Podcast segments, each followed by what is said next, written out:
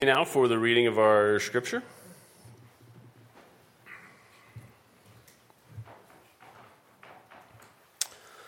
From 1 Peter chapter 2, verses 11 to 25. Beloved, I urge you as sojourners and exiles to abstain from the passions of the flesh, which wage war against your soul. Keep your conduct among the Gentiles honorable so that when they speak against you as evildoers, they may see your good deeds and glorify God on the day of visitation. Be subject for the Lord's sake to every human institution, whether it be to the emperor as supreme, or to governors as sent by him to punish those who do evil and to praise those who do good. For this is the will of God, that by doing good you should put to silence the ignorance of foolish people. Live as people who are free not using your freedom as a cover up for evil, but living as servants of God. Honor everyone. Love the brotherhood. Fear God. Honor the emperor. Servants, be subject to your masters with all respect, not only to the good and gentle, but also to the unjust. For this is a gracious thing when, mindful of God, one endures sorrows while suffering unjustly. For what credit is it if when you sin and are beaten for it you endure? But if when you are good, if you do good and suffer, for it, for it, for it you endure, is a gracious thing in the sight of God. For this you have been called, because Christ also suffered for you, leaving you an example, so that you might follow in his steps. He committed no sin, neither was deceit found in his mouth. When his, he was reviled, he did not revile in return. When he suffered, he did not threaten, but continued entrusting himself to him who justifies justly. He himself bore our sins in his body on the tree, that we might die to sin and live to righteousness. By his wounds you have been healed.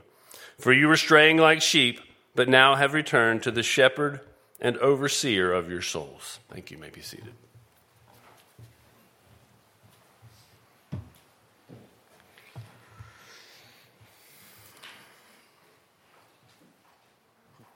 Let's pray. Father, we believe that your word is powerful. We believe it's living and active. And we come now, God, to receive from your hand and from your word that which you have for us today. And you give good gifts to your children. And what you have for us here today in your word are a lot of good gifts. Help us to receive them Help us to know them. Help us to do them by the power of your Spirit. We ask in Jesus' name. Amen. Um, I know that I had said before that once we get back into some epistles, like we are in 1st and 2nd Peter, that the pace would dramatically slow down from where we've been um, in other uh, Old Testament books or even Gospels. And I was going to try to break this passage into two messages, but the context dictates that I do it as one. If I would have done two, literally, we would have had two messages that were the same, just with different subjects. We'd have had the same message basically with a different text, same application points, and I'm like, the context dictates that we take this whole passage. Um, and if I'm honest, it's not my preference, but I, we do what the context dictates. We do what the Bible is doing. So, we have also covered a lot of this same subject or these subjects in different books. We uh, Romans talked about this a lot. The pastoral epistles talked about the, these subjects. So this will also help to refresh and supplement those other passages um, so we'll cover a lot of ground today. Obviously, you saw that 11 to 25. Uh, but it's necessary to get the whole picture here. So just keep that in mind as we go forward.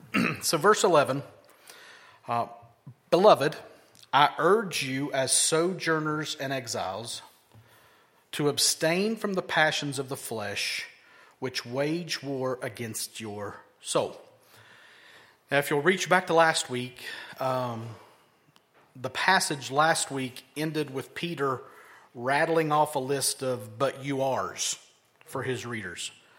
And he was contrasting the recipients of the letter to those who had rejected and cast off the chosen chief cornerstone of God's holy dwelling place that God is building, uh, and the chief cornerstone being Christ. And those casters off people, they rejected Jesus, but then ended up stumbling over him and being offended by him. But you, he said at the end of our passage last week, are a chosen race, a royal priesthood, a holy nation, a people for his own possession, that you may proclaim the excellencies of him who called you out of darkness into his marvelous light. Once you were not a people, but now you are God's people. Once you had not received mercy, but now you have received mercy. Wow. That's quite a list of wonderful things to be and to have done to us as God's people. God took people who were, oh, well, my, my text is compressed here. I'm missing a section. Give me a second. I hate that's happened one other time before. Here we go. Let me make it a little bigger. Um, bah, bah, bah, yeah, there we go. That's quite a list of wonderful things to be done and to have done to them and to us, right? Well, starting today's passage, in light of those amazing truths, all those things that you are and have had done to you, Peter encourages his recipients and us then to live in light of all of that. And he leads with calling them beloved or beloved. And this is a wonderful little word that means just what it says it means to be loved. It can be translated as dear or worthy of love. Now, stop a second. It can be translated as worthy of love. Do you feel like you're worthy of love? Us reformed folk, we're not worthy of anything. We're not worthy. We're trash. We're dirt. We're the scum of the earth. We're terrible sinners. And what this word is saying is, you're worthy of love. You're worthy of God's love. You're worthy of each other's love because of who Jesus is and because of what he has done. That word beloved can be expanded to mean a person dearly loved and cherished. And sometimes that person is preferred above all others. And, listen to this, and treated with partiality. Not impartiality, partiality. Don says to everybody, by the way, you're my favorite, okay? He says that to everybody. Dearly beloved. to say that I am beloved, for Peter to refer to his readers as, and, and he could mean beloved by, him, by himself, beloved by each other, beloved by God, all those apply. It means I have picked you out and I'm going to show you partiality. Jesus, Paul, the writer of Hebrews, who we don't know who that was, by the way, James, Peter, John, and Jude all use this word to refer to those that they are speaking or writing to. And to keep it simple, Christians are beloved to each other and they are beloved by God as well. And that's beautiful in a lot of different ways. And we should relish it and we'll talk about that more later in application. So Peter calls them beloved, and he urges them to live in light of the wonderful stuff at the end of last week's passage, and then he urges them as sojourners and exiles. Now that's a descriptor before he urges them to do what he's going to urge them to do, which we'll get to in a minute. But he identifies them as sojourners and exiles. Now, what does that mean? Well, remember, when we we said that when we are born again, we have a new home, a heavenly home, and we're passing through this world to get to that home. Well, as such, as born again people, we are sojourners and exiles in the land that we are in right now. Sojourners are people who we would define as ain't from around here, okay? They're dwelling in a place that is not their home. I think of Getty and his family that were here and that are leaving in three days to go back to Lithuania. That's where they're from. That's where him and his wife are from. Now, his kids were born here, I think. Two of them were born here. Okay. They were sojourners while they were here in America. They're not American, they're Lithuanian. And they're going back to their home. But while they were here, they conducted themselves as sojourners, people who aren't from around here, people who are dwelling in a place that's not their home. But these readers are also called exiles by Peter.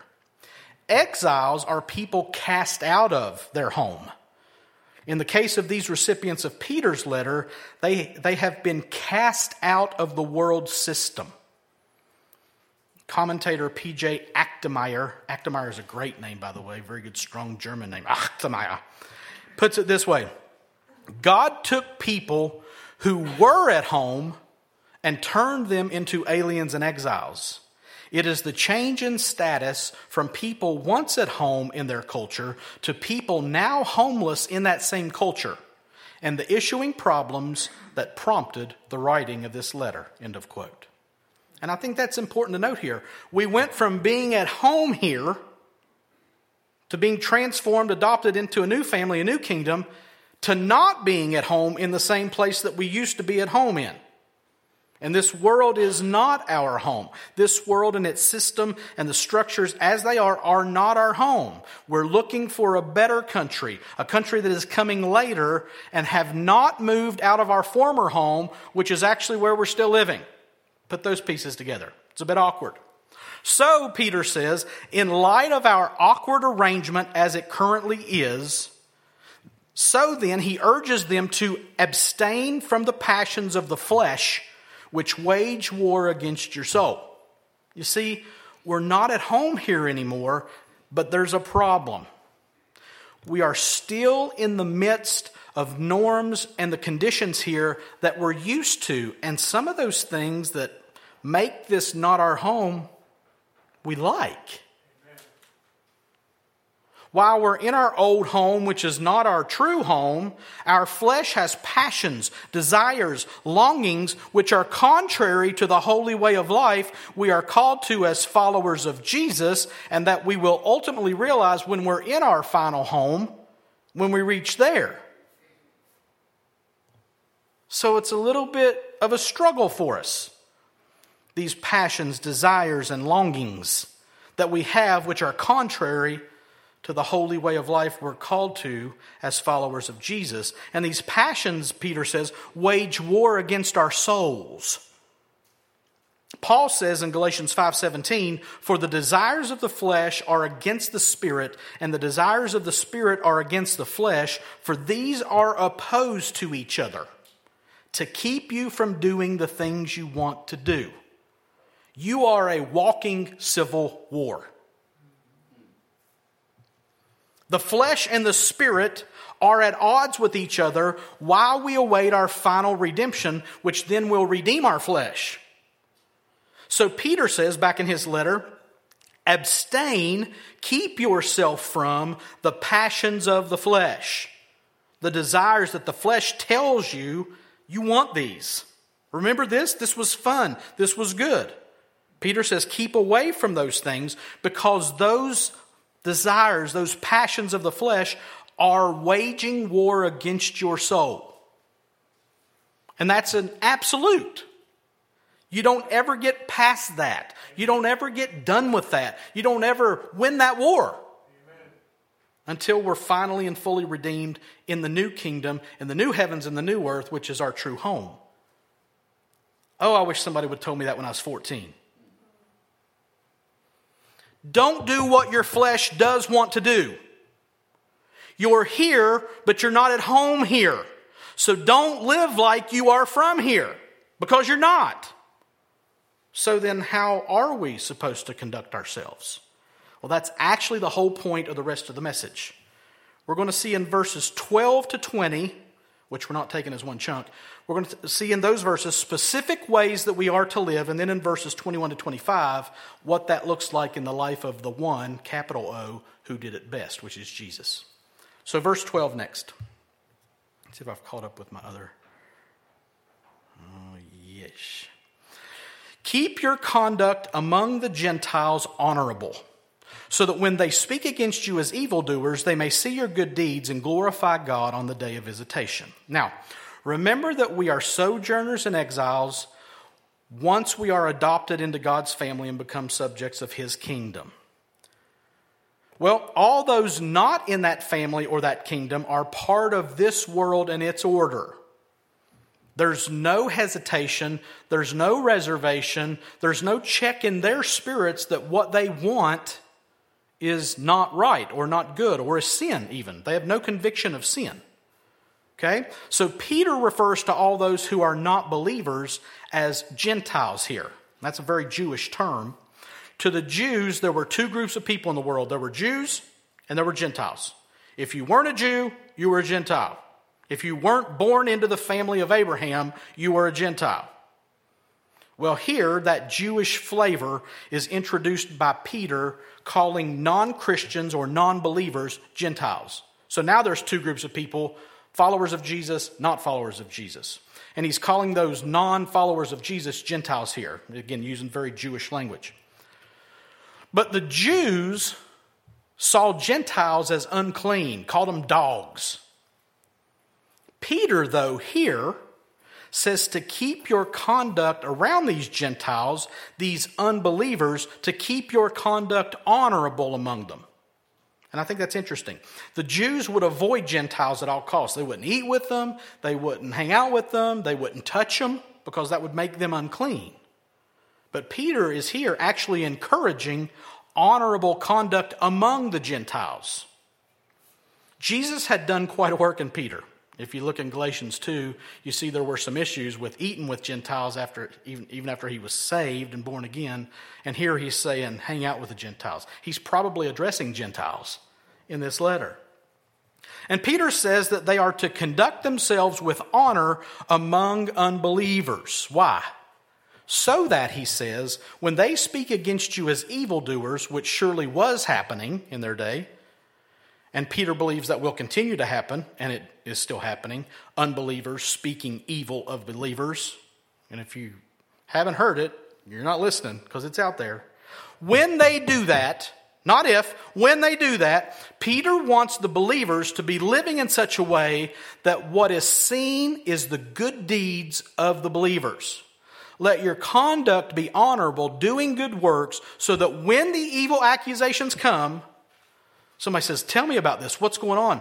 The people look at your life and they see good deeds. Can you believe these Christians? Yeah, they're terrible. They're helping people. Can you believe these Christians and the audacity they have? Yeah, they're serving people and they're loving people. The audacity, right? And note, this is not about reputation, but it's about deeds. Thomas Schreiner says this Peter did not summon believers to a verbal campaign of self defense or to the writing of tracts in which they defend their morality. Oh boy. He enjoined believers to pursue virtue and goodness so that their goodness would be apparent to all in society. End quote. And when that happens, Peter says, even those unbelieving Gentiles will glorify God. Wow. Your good deeds done among the unbelievers helps those unbelievers see the glory of God. And it'll even lead to them proclaiming the glory of God when they talk about the good that you're doing. And that glory will come when? He says, on the day of visitation. Now, what's that? A couple different views of this, depends on who you listen to, what you read. One view says that the day of visitation refers to the last days, which it has that sound Judgment Day, the day of visitation, and that unbelievers on that last day will testify to the good deeds that they saw in their lives by believers and will thus glorify God. I don't like that. I don't think that didn't feel right to me, doesn't seem right. The other view says that the day of visitation refers to the day that these unbelievers get saved themselves. And then they tell of the good deeds they saw the believers doing, thus giving glory to God. That makes more sense to me. So there's an evangelistic tone to this conduct, to this conduct, to these deeds. So, yeah, that makes good sense to me. They see our good deeds, God visits them, saves them, and then they give glory to God, saying, Man, I was watching these Christians and they just kept doing good deeds, and then God showed me the only way to do this is by my Spirit. And they become born again. Now, what does this conduct, what do these deeds look like? Verses 13 to 17 give us our first example. Be subject for the Lord's sake to every human institution, whether it be to the emperor as supreme or to governors as sent by him to punish those who do evil and to praise those who do good. For this is the will of God that by doing good you should put to silence the ignorance of foolish people. Live as people who are free, not using your freedom as a cover up for evil, but living as servants of God. Honor everyone, love the brotherhood, fear God, honor the emperor. Hmm. Hmm. Wow. Now, before we jump into this, don't forget the situation that Peter and the recipients of his letter were living in. Many, many, many historians look back and they believe that the, the emperor of Rome at Peter's writings time, Nero, had literally burned a section of Rome so he could take it over and build a palace there. And then he blamed that fire on Christians, starting a persecution that would increase and grow over the coming years. That's the situation that Peter's living in and his recipients are living in as Christians. And Peter's first call to good conduct for these Christians is to be subject for the Lord's sake to every human institution whether it be to the emperor as supreme or to governors as sent by him to punish those who do evil and to praise those who do good. Hmm. Now, that command there, be subject, that's the command. Look at this word. I'm, again, stay with me, I'll read it to you. Hupatasso. Hupatasso.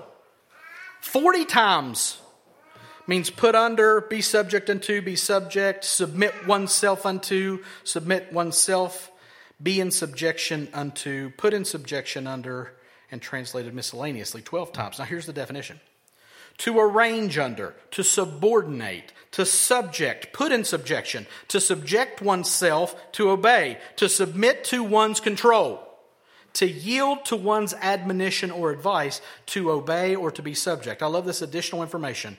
A Greek military term meaning to arrange troop divisions in a military fashion under the command of a leader. Hmm. Now, the command is to. Oh, Fui. I went too far. There we are. Sorry. Be subject. That's what that word hupatasso is talking about. In non military use, it was, now listen to this, a voluntary attitude of giving in, cooperating, assuming responsibility, and carrying a burden. And who are these believers to give into, to cooperate with, and to be subject to? Every human institution. Every, period, human, period, institution, period. What? And he goes on to show that those institutions are primarily the government, the dad gum government. He refers to the emperor as supreme or to governors sent by the emperor. And what are those governing authorities to do? They are to punish those who do evil and praise those who do good. That's the purpose of government. Jesus had said at the Great Commission that all authority in heaven and on earth had been given to him. What David read this morning when Jesus is interacting with Pilate, he says, You wouldn't have any authority unless it was given to you by my Father. The government is to wield that authority, Paul says in Romans 13, as those who have received the sword to show that authority, to show Jesus' authority, because all authority is Jesus' authority. That has led many to say that if the government does not honor Jesus with that authority, then we don't have to submit to them. But again, who's Peter referring to as emperor here? Not a nice person. A guy who was not living according to godly principles. A guy who was actively persecuting Christians. A nasty fella who had a long laundry list of evils that he had meted out to those who call themselves Christians. So if there was a time to give instructions on how to defy the government, Peter was surely in one. But, he says, don't do that. Instead, he calls on his readers to submit even harder, obey even more so. For, Peter says, this is the will of God. Oh my goodness. That by doing good, you should put to silence the ignorance of foolish people. Now look at that. Peter says it's the will of God that even if people and governments are ignorant and foolish, wrong and bad, what is going to silence them is our doing good. Now, don't miss that. It's God's will for His people. And we say all the time, we want to know God's will. We want to do God's will. Well, this says this is God's will. This is spelled out pretty clearly, isn't it? He didn't say to organize protests or mass demonstrations against these evil, corrupt leaders. He didn't say to start a grassroots campaign to return power to the people. He said to submit and do good deeds. And let me tell y'all, that's radical. That's radical. And I do think here's where we start to get a bad case of the yeah buts. But we shouldn't. Submit and do good. Submit to the emperor and to the governors. Yeah, but no. Put them away. Put away your yeah buts. And submit and do good. Submit and do good because that is true freedom, Peter says. And he says to live as people who are free, not using our freedom as a cover up for evil, but living as servants of God. And don't miss that. Live as people who are free, not using your freedom as a cover up for evil, because sometimes I think we can shake our fist at the government, we can publicly wag our tongues at the government and say, Well, I'm a Christian, so I should do this. Don't use your Christian freedom as a cover up for doing and speaking evil against the government. Yeah, but. No.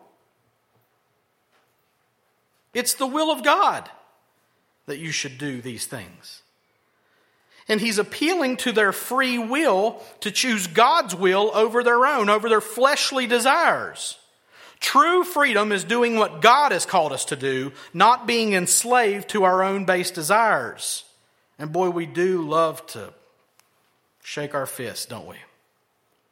Only those who are servants of God are truly free. So show that you are His servants. Show that you are truly free by doing His will. And His will is submitting and doing good. To who? Well, verse 17 tells us honor everyone. Oh, Lordy. Love the brotherhood. Fear God. Honor the emperor. Huh. Honor Everyone. Now, we've seen this word honor a few times already in Peter, and I'm afraid that we as a culture have lost all concept of honor. It means to have the proper valuation of a thing or here a person. Let me ask you this question Do you know the value of every person? Yes, especially those you disagree with. Yes, especially those you don't like. Do you know the value of them? Scripture is clear. We are all of us, every human being, made in the image of God. All of us.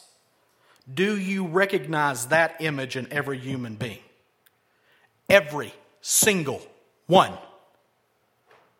Regardless of race, creed, cause, orientation. Do you honor everyone? Because that's a pretty tall order. And it's a command. You can't do that outside of the help of the Holy Spirit of God. You can't see the image of God in other people without the Holy Spirit of God opening your eyes to see that image in that person that you despise.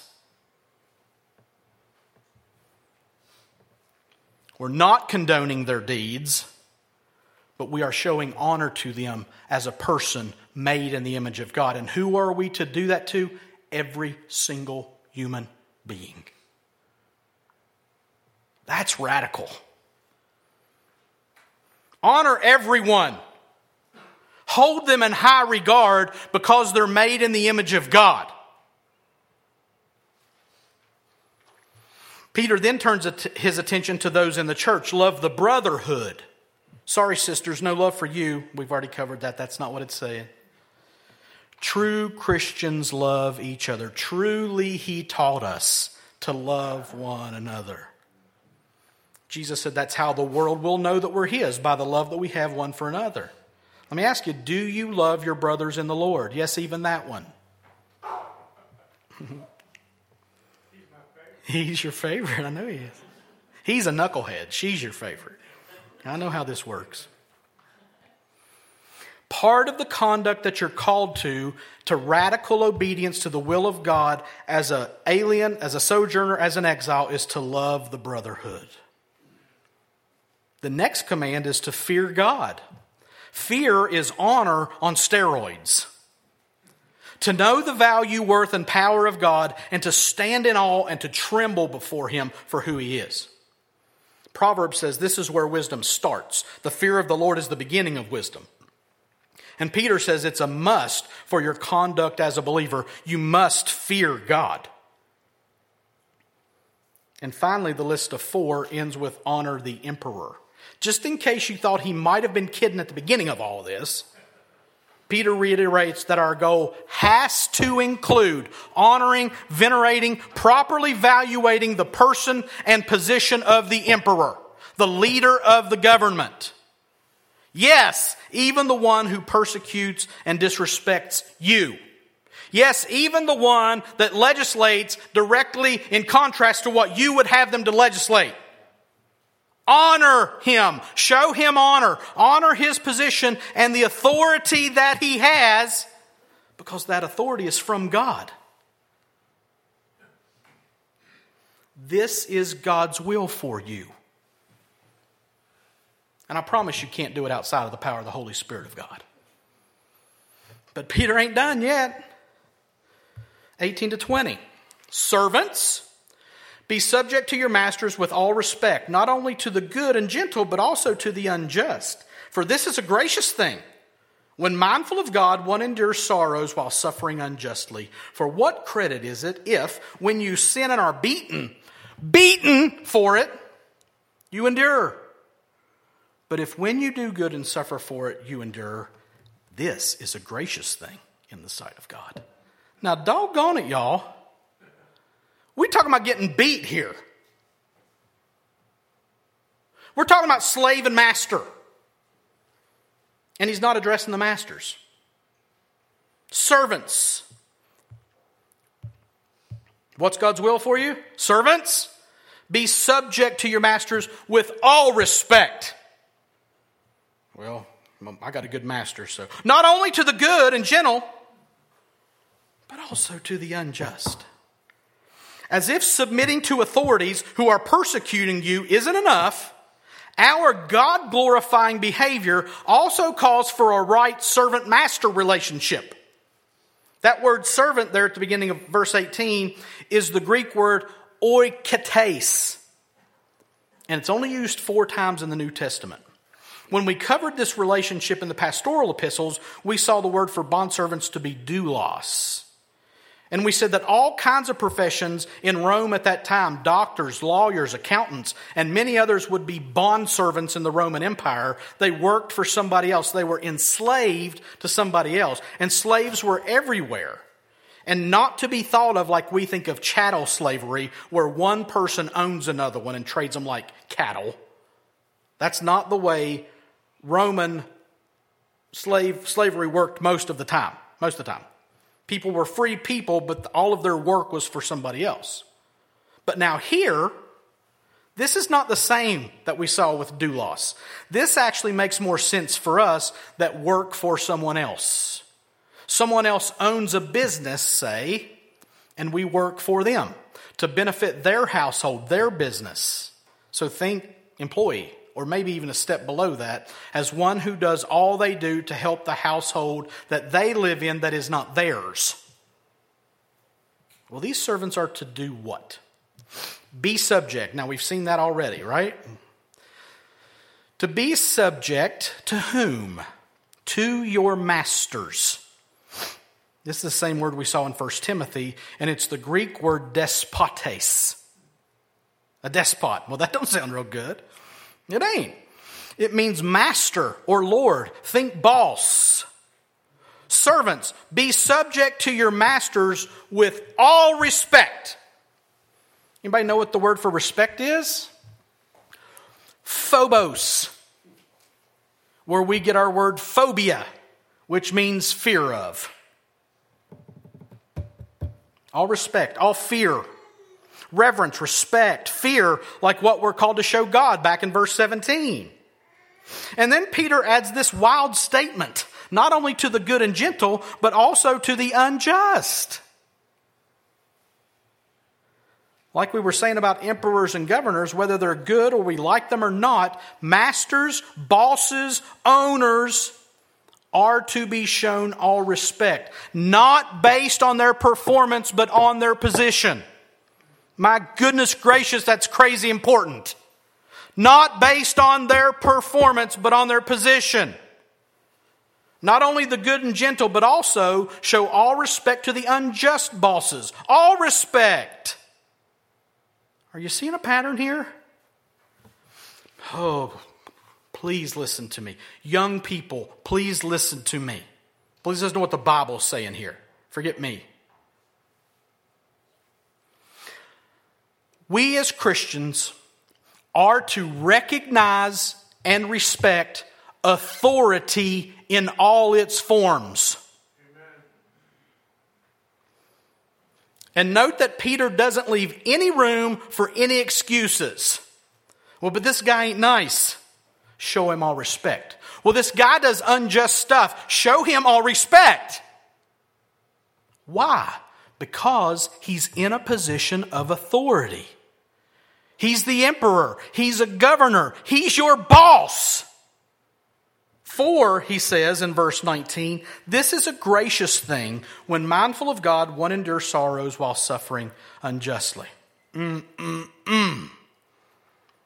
Don't miss that statement inside the commas there.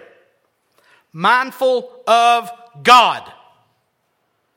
The Christian is looking through the man, through the position, through the authority even, and is seeing God Himself and is therefore submitting to God, even in and through an unjust master or boss. No, God is not unjust, but all authority comes from God, and we saw in Romans 13 that that's true. And so when we see authority, when we see authority in all forms, we see God.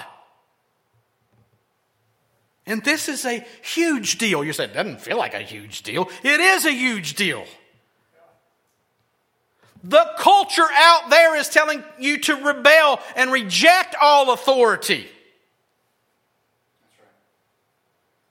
And the Word of God is saying, look through it all and see God and honor Him by submitting to that authority, even if you are suffering unjustly as a result of that authority. Holy cow. And if we're suffering while we are seeing God in this submission, it's a gracious thing. a gracious thing. Verses 19 and 20 again. For this is a gracious thing when mindful of God, one endures sorrows while suffering unjustly. For what credit is it if when you sin and are beaten for it, you endure? What credit is that for you? But if when you do good and suffer or are beaten for it, you endure, this is a gracious thing. in the sight of God. Y'all, this is radical. This is crazy talk. This is like we're not from here. This is like we're not like everybody else. Don't miss this. Peter is setting us up for the last few verses, which we'll look, look at in a few minutes. There is a grace that is patently Christian when we do what God commands and end up suffering for it at the hands of unjust men. Disobeying and suffering as a result is just suffering. But doing right and suffering for it is seen as gracious in God's eyes. And don't miss this. We aren't those who are to find loopholes as to why we shouldn't honor those in authority. And we aren't those who bellyache when things don't go our way when we do the right thing. That's radical. You gathered around the water cooler talking about your boss. Or your Clark Griswold and you get a Jelly of the Month Club membership instead of your bonus. And you go and take him prisoner and kidnap him and let him give him a piece of your mind. Don't do that, obviously. We are not those who are to bellyache when things don't go our way when we do the right thing. Because when we do the right thing and we suffer because of it, we receive grace from God. And we keep on keeping on. We keep on submitting. We keep on doing good deeds, even if it leads, especially if it leads to our suffering. Why? And here's the right hook. For to this you have been called because Christ also suffered for you, leaving you an example so that you might follow in his steps. He committed no sin, neither was deceit found in his mouth. When he was reviled, he did not revile in return. When he suffered, he did not threaten, but continued entrusting himself to him who judges justly. He himself bore our sins in his body on the tree that we might die to sin and live to righteousness. By his wounds you have been healed. For you were straying like sheep but have now returned to the shepherd and overseer of your souls. What a five verses that is. That could be a few messages in and of itself. And we might revisit it next week, I'm not sure. But let's start where they start, okay? After calling his readers to recognize and honor authority, even when it leads to them suffering, Peter says, For to this you have been called. That's quite a statement. You have been called to honoring authority. You have been called to suffering unjustly. You have been called to suffering unjustly. Well, that's not fair. Exactly. And that's what you've been called to. Because, because Christ also suffered for you. In this new kingdom, in our sometime in the future coming home, our ultimate destination is Christ likeness. You have been called to Christ likeness. You are being shaped and fashioned to be more like Jesus each and every day, and one day we'll see him and know him as he is, and we'll see ourselves as he is, because that's how we will be. And since you've been called to Christ's likeness, and since Christ suffered, so then you have been called to suffering. He left you an example so that you might follow in his steps. And what is that example? He committed no sin, neither was deceit found in his mouth. When he was reviled, he did not revile in return. When he suffered, he did not threaten, but continued entrusting himself to him who judges justly. Oh, my word. You want to talk about the most unjust thing to ever happen in human history. You want to talk about the most diabolical work of human flesh. The righteous, sinless Son of God was mocked, spit upon, beaten, and crucified after being unjustly condemned by the sinful beings that he had created. Jesus committed no sin. And when he was reviled, he didn't stick out his chest and say, I am the Son of God. Learn some respect. He did not revile in return. When he suffered, he did not threaten. He said, I, I could call legions of angels, but I want the will of God to be done, and the will of God is me being unjustly condemned and headed to the cross to die for the sins of my people. He didn't threaten. But what did he do? Instead of threatening or reviling, he continued entrusting himself to him who judges justly. The Son entrusted himself to his Father, knowing that God himself would ultimately judge him, the Son, and that God the Father would ultimately also judge those who were mistreating him. And that was good enough for him. Paul says in Romans, don't take your own vengeance. That's God's work. Vengeance is mine, says the Lord. And Jesus believed that and entrusted himself to that all the way to the cross. And that's the pattern that we're to follow. Now, let me ask you this 21st century Christian. Does that sound like fun? How you feeling today? But we're blessed and highly favored. And it's a gracious thing in the sight of God to do good and to suffer for it. No, that don't sound like a lot of fun. But it is the pattern that we're called to. And what did Jesus' obedience lead to?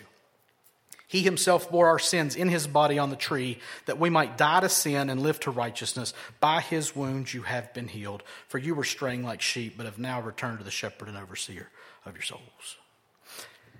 Jesus' obedience, Jesus' suffering unjustly, Jesus entrusting himself to the Father led to our salvation.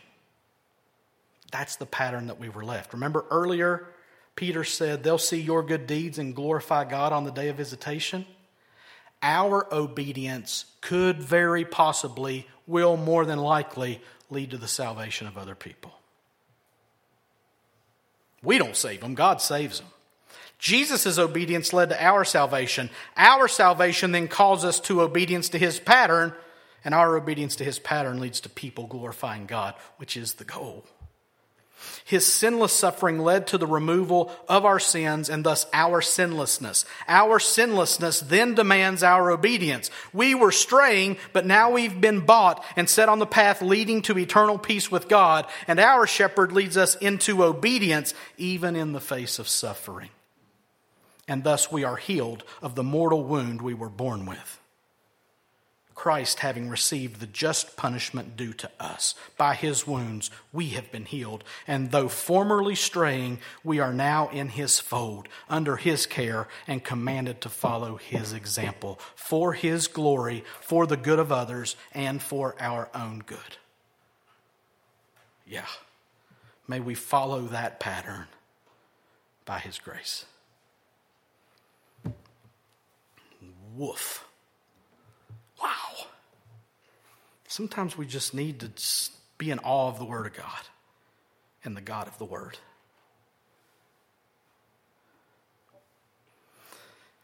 So we turn our attention to application. Four application points, four B's.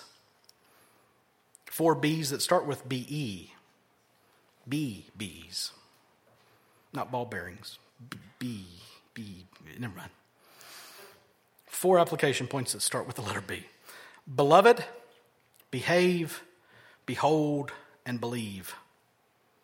Beloved, behave, behold, and believe. And I'm just going to stay within the passage today to speak to these application points because we're running out of time. Beloved, that's our first application point. As those who have been adopted into the family of God, as those who are the children of God, who share the common heritage of God as our Father, we are beloved by God and are to be beloved to each other. No, not me. God, God doesn't love me. If you are His child, listen, you are His beloved. That's wonderful. And he puts the orphans in families.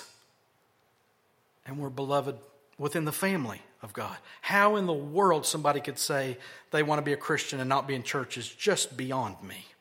Amen. That's another B word, beyond. It's not an application point, though. How could you not want the fellowship of your brothers? How could you not want to be beloved to them and to beloved them? That's not, I know that it doesn't work, but see what I'm saying. Being loved, we are to be loving. And being loved, we are to be loved by those that we are loving. And it's wonderful. God shows us partiality. We show each other partiality. We saw, I don't remember if it was last week or week before, do good to everybody, especially those of the household of the faith. We should love everybody, but we should really love these people, your brothers and sisters. Not just your Providence brothers and sisters, even though I think there should be a partiality even to these people. That's what we sign covenants to do. But we are to especially love the household of the faith, our brothers in Christ. And you say, Well, I don't know, man. I don't know. I don't know if I'm worthy of that. You're not, but God made you worthy by loving you and setting his love on you before the foundation of the earth. Get back to Wednesday night. And why does he love us? Because he loves us. And since he loves us, we are beloved. And since we are beloved, let's enjoy that and know that there's nothing we can do to change that. Thank God. Because if there was anything I could do to change it, I would. I'd blow it. But He has set His love on me. And we are to set our love on Him and each other. That's beloved. That was the very first word of our passage today. Now behave. This whole passage that we read today is explaining how we are to behave, how we are to conduct ourselves in the midst of this world. This is how we do what we do. How are we to behave? We're to behave as sojourners and exiles. We know that this world and its system is not our home. We know that we're fighting a battle with ourselves in the midst of it because part of us still likes what the world likes. And so we recognize that and like, I'm just passing through. I'm a sojourner. I'm an exile. These passions that wage war against my spirit, I've got to behave differently than what they're calling on me to do. I've got to behave in a certain way toward outsiders, toward those who are outside the faith. I want them to see my good deeds and thus give glory to God. I'm not to hate them or to shake my fist at them or to roll my eyes at them and, oh, be disgusted by those Gentile dogs. I got to behave in such a way that they see my good deeds and give glory to the Father. But there are certain sins you hate, certain sins that are different than your sins, right? Behave in such a way that you understand that I'm conducting myself in a way that I want these people, all these outsiders, to see my good deeds and hopefully glorify God on the day of visitation when God visits them and saves them. That's how we behave toward outsiders. We are to behave as the best citizens that our country knows.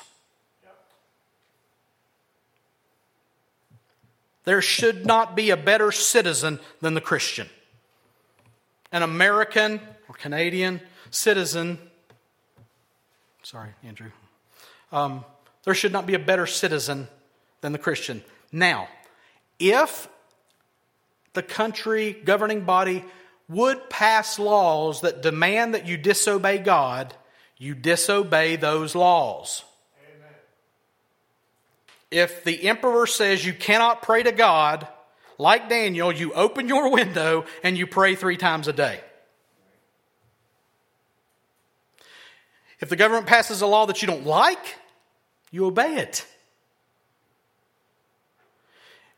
If there are laws that you would like to see passed, you lobby for them. I praise God for the overturning of Roe versus Wade. We celebrate at the sanctity of life. And we don't hate people who want to have an abortion.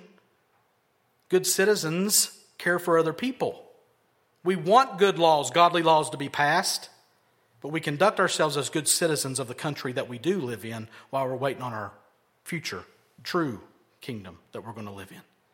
If you are a servant, an employee, conduct yourself as the best dadgum servant that that company has. And show all respect to your bosses. The ones directly in front of your face, those up the corporate ladder that have no idea what you're going through when nothing's working in your workplace. They've never seen your workplace. They don't know your workplace. It's easy to shake our fists at those people. Respect them. Show honor to them. Look through them to the authority that they wield and see God behind that. Honor everyone. Honor everyone. But they don't look like me. They don't smell like me. They don't eat the food I eat. They don't like the things I like. They're sinners. Honor them as those made in the image of God. Love the brotherhood. That should be easy for us. But we still need the Spirit's help to do that. Fear God and honor the emperor. Honor the emperor. Even Nero? Even Joe Biden? Absolutely. Absolutely. You don't have to like him to honor him, by the way. You don't have to vote for him. You don't have to commend him, and he's a jolly good fellow. Nobody does this anymore, and they should. yes, honor the emperor. That's what Christians do. That's how you are to behave as beloved of the Father. Beloved, behave, now behold. Listen, this only works if we look away from ourselves and our situations and circumstances and fix our eyes on Jesus. Behold Him. Behold His example. You can't be what you should be until you see what you should be. And where do we see what we should be? We see it in the life of Christ.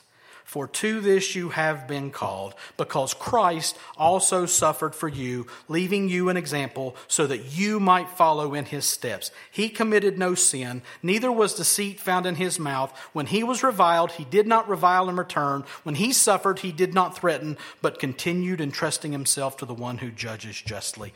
Behold that. Behold him. And behave thusly as the beloved of God in the power of the Holy Spirit.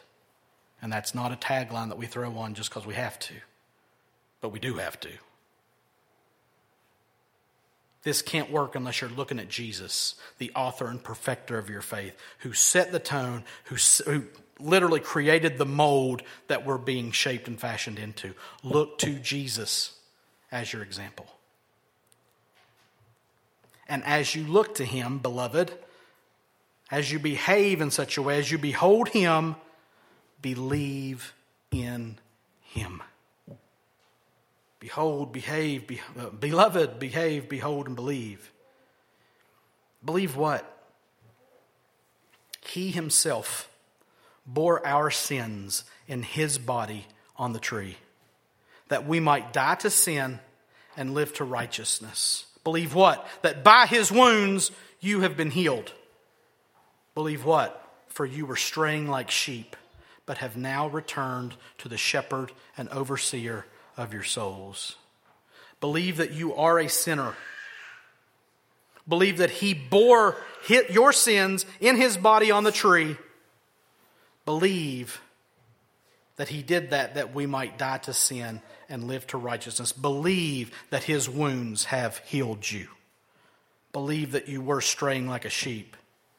But now, the great shepherd, the overseer of your souls, has called you into his fold to be beloved, to behave in such a way as to glorify him, to behold him, to look upon him, so that you spend your life living by, believing in. That's how the Christian conducts himself in the midst of this world. Let's pray. Father, we're thankful that you are always working. And we ask that you would work in us and through us in such a way, God, that we would conduct ourselves in such a way that people might see our good works and give glory to you. Help us to be those, God, who continually are entrusting ourselves to you because we know that you judge justly.